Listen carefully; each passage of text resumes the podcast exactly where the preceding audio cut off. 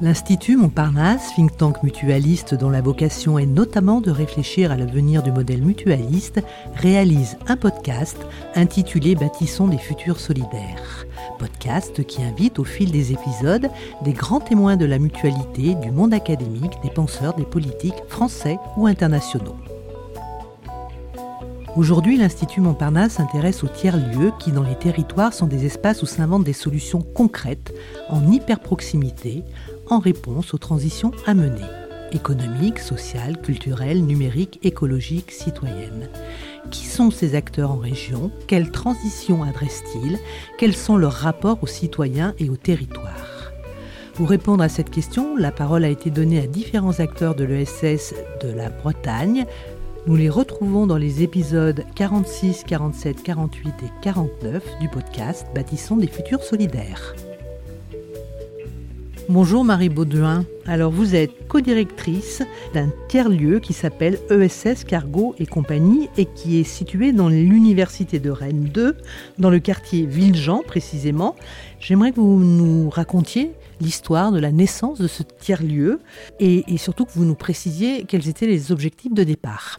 Euh, donc l'ESS Cargo est né en 2016 d'une volonté institutionnelle de l'université Rennes 2 dans le cadre de la mise en œuvre de sa politique de développement durable qui était portée par Béatrice Queneau, chargée de mission développement durable. Euh, l'idée était de croiser le volet social et environnemental euh, du développement durable pour répondre à des besoins plus larges que ceux des étudiants, identifiés par les acteurs du territoire, qu'ils soient publics ou associatifs de quartier. Pour la petite histoire, Béatrice accompagnait les défis intercampus du développement durable, où des équipes interdisciplinaires d'étudiants travaillaient à la création d'une ressourcerie étudiante. Elle a décidé d'en accompagner la création tout en restant à l'écoute du territoire et de ses besoins. Quand elle a rencontré le directeur de la direction de quartier Nord-Ouest, il lui a fait part du manque d'espace de ressourcement pour les habitants et de ce jeu de mots entre ressourcerie et ressourcement et de ce possible croisement entre étudiants et habitants est né le projet ESS Cargo. Alors, je vais vous embêter Marie. Une question toute simple, est-ce que ça marche?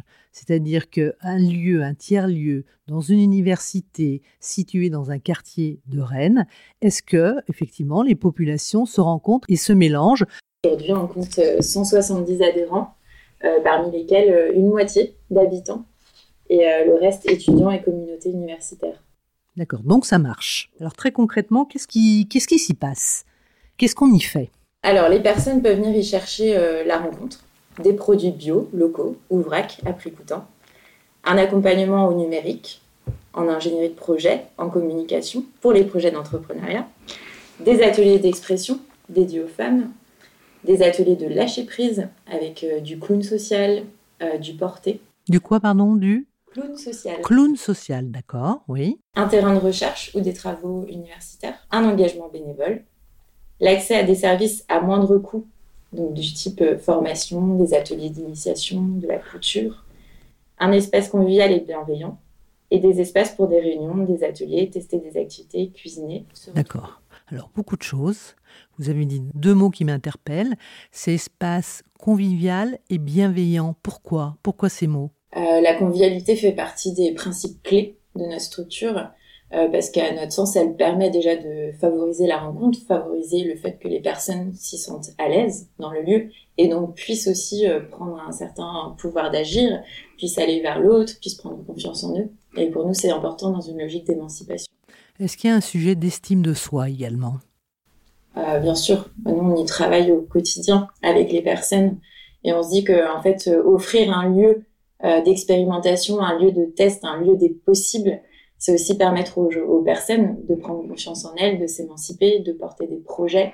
Alors tout à l'heure, j'ai entendu que vous parliez d'un système de d'argent qui a un nom particulier. Enfin, vous allez nous raconter tout ça. Expliquez-nous comment vous l'avez mis en place et ce que ça donne comme résultat?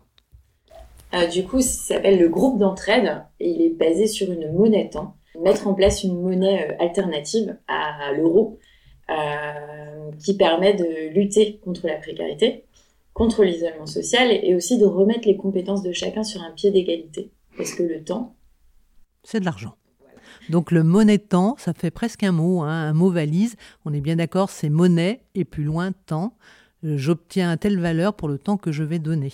En fait, cette valeur, c'est de l'échange, on est d'accord? On est sur de l'échange de services ou de savoir-faire? On est sur de l'échange, on est sur de l'entraide. Parce que les personnes s'échangent des services individuellement. Par exemple, Claudie euh, va euh, retoucher euh, le pantalon de Salwa, mais les gens s'échangent aussi des services collectivement. Par exemple, Salwa va tenir une permanence du café du dimanche qui permet de lutter contre l'isolement social. Ce jour-là, justement, peut-être encore plus que les autres jours. Alors, si j'entends bien, votre idée est de favoriser l'intelligence collective et le partage peut peut-être résumer, même si c'est très résumé, mais parfois on a besoin de faire quelques synthèses. Alors, ce que j'aimerais savoir, c'est si vous avez pu constater des évolutions en termes de comportement au niveau des différents publics, vous l'avez dit, des étudiants, des personnes du quartier. Les sentez-vous aujourd'hui plus agiles, plus autonomes sur certaines questions, sur certains sujets? Alors oui, donc c'est difficile euh, de palper l'impact de SS Cargo et compagnie sur des parcours de vie. Je vais peut-être vous parler de la rencontre avec euh, Michael, lui, il est venu nous voir au départ parce qu'il travaillait euh, avec un groupe d'étudiants euh, sur les enjeux et défis numériques pour les étudiants internationaux. Il y a connu euh, nos activités comme ça, et notamment le groupe d'entraide dont je viens de vous parler. Après ça, il est venu nous voir parce qu'il trouvait pas de stage de fin d'études. Donc nous, on l'a mis en lien avec un enseignant-chercheur qui travaillait sur les récits des associations du quartier de Villejean. Et en fait, c'est comme ça qu'il a rejoint le SS Cargo et compagnie. C'est comme ça aussi qu'il a connu la vie associative du quartier de Vigeon. Et c'est comme ça qu'il a eu envie de s'impliquer dans l'ESS Cargo, qu'il est rentré au conseil d'administration de notre association et qu'il est aujourd'hui coprésident de la structure. Et d'après ses témoignages, ESS Cargo et compagnie lui a permis de sortir, d'abord, de rencontrer des personnes, et en tant qu'étudiant étranger, il était vraiment isolé, il faisait université, boulot, dodo. Ça lui a permis de trouver un terrain de stage, de s'engager et même de préciser une orientation universitaire parce qu'aujourd'hui, il a repris un master en économie sociale et solidaire. Eh ben bravo, c'est un très bel exemple. Est-ce que vous en auriez un qui concerne une personne du quartier? Je voudrais vous parler de Christine, qui a connu euh, le groupe d'entraide euh, parce qu'elle avait besoin de services de proximité et qui a trouvé vraiment un terrain de vie et qui, elle, dans ses euh, discours, dit qu'elle a trouvé une vie complètement. Parce que avant, elle ne sortait pas de chez elle, elle ne connaissait pas ses voisins, et elle était dans une situation euh, d'isolement, de euh, problématiques de santé mentale. Marie, voulez-vous bien nous préciser ou revenir peut-être sur ce sujet de groupe d'entraide? Quel est son fonctionnement? Quels résultats ou quels bénéfices voyez-vous? Alors le groupe d'entraide permet aux membres, grâce à Hélène qui est chargée de mobilisation et d'animation, de proposer ou de demander des services aux autres membres. Les services peuvent être individuels, par exemple monter un meuble, aller chercher des médicaments à la pharmacie, ils peuvent être aussi collectifs. Par exemple, on a eu l'initiation à la bachata, euh, des cours de couture, des cours de chinois. Et ils peuvent être associatifs, tenir une permanence pour faire parler du groupe d'entraide, animer une réunion qui va être créditée ou débitée des comptes des membres. Donc on revient sur cette fameuse monnaie de temps dont on a parlé, on est d'accord. Ce que je voudrais savoir, c'est si vous avez pu observer des évolutions sur la capacité des personnes à progresser sur euh, ces questions euh, de santé, de, bien-être, euh, pouvant les concerner ou concerner leurs proches? Pas directement sur des questions de santé, vraiment sur des questions de bien-être des personnes. Et c'est difficile de le constater, mais moi pour ça j'aimerais bien vous citer quelques verbatims. Allez-y, on vous écoute, on vous écoute. L'association me nourrit et j'ai envie de m'y investir petit à petit et ça me surprend. Venir à l'assaut, ça m'a permis de connaître du monde et le monde associatif aussi. Je sais qui appeler, qui contacter. J'ai repris confiance en moi par rapport aux autres. Ça m'aide. Au début, j'étais dans le jugement. J'avais beaucoup de préjugés par rapport aux jeunes, aux étudiants. L'estime de soi, l'estime des autres, il y a un mélange des deux. Vous êtes déjà sur la dernière question que j'avais prévue, Marie, mais peut-être qu'elle vous permettra d'apporter un complément. Certaines actions ou formations dispensées dans le tiers-lieu ESS Cargo et compagnie vous semble-t-elle particulièrement adaptée aux besoins des différentes communautés? Je crois que là, vous, l'avez, vous en avez fait la démonstration hein, tout au, long de notre échange.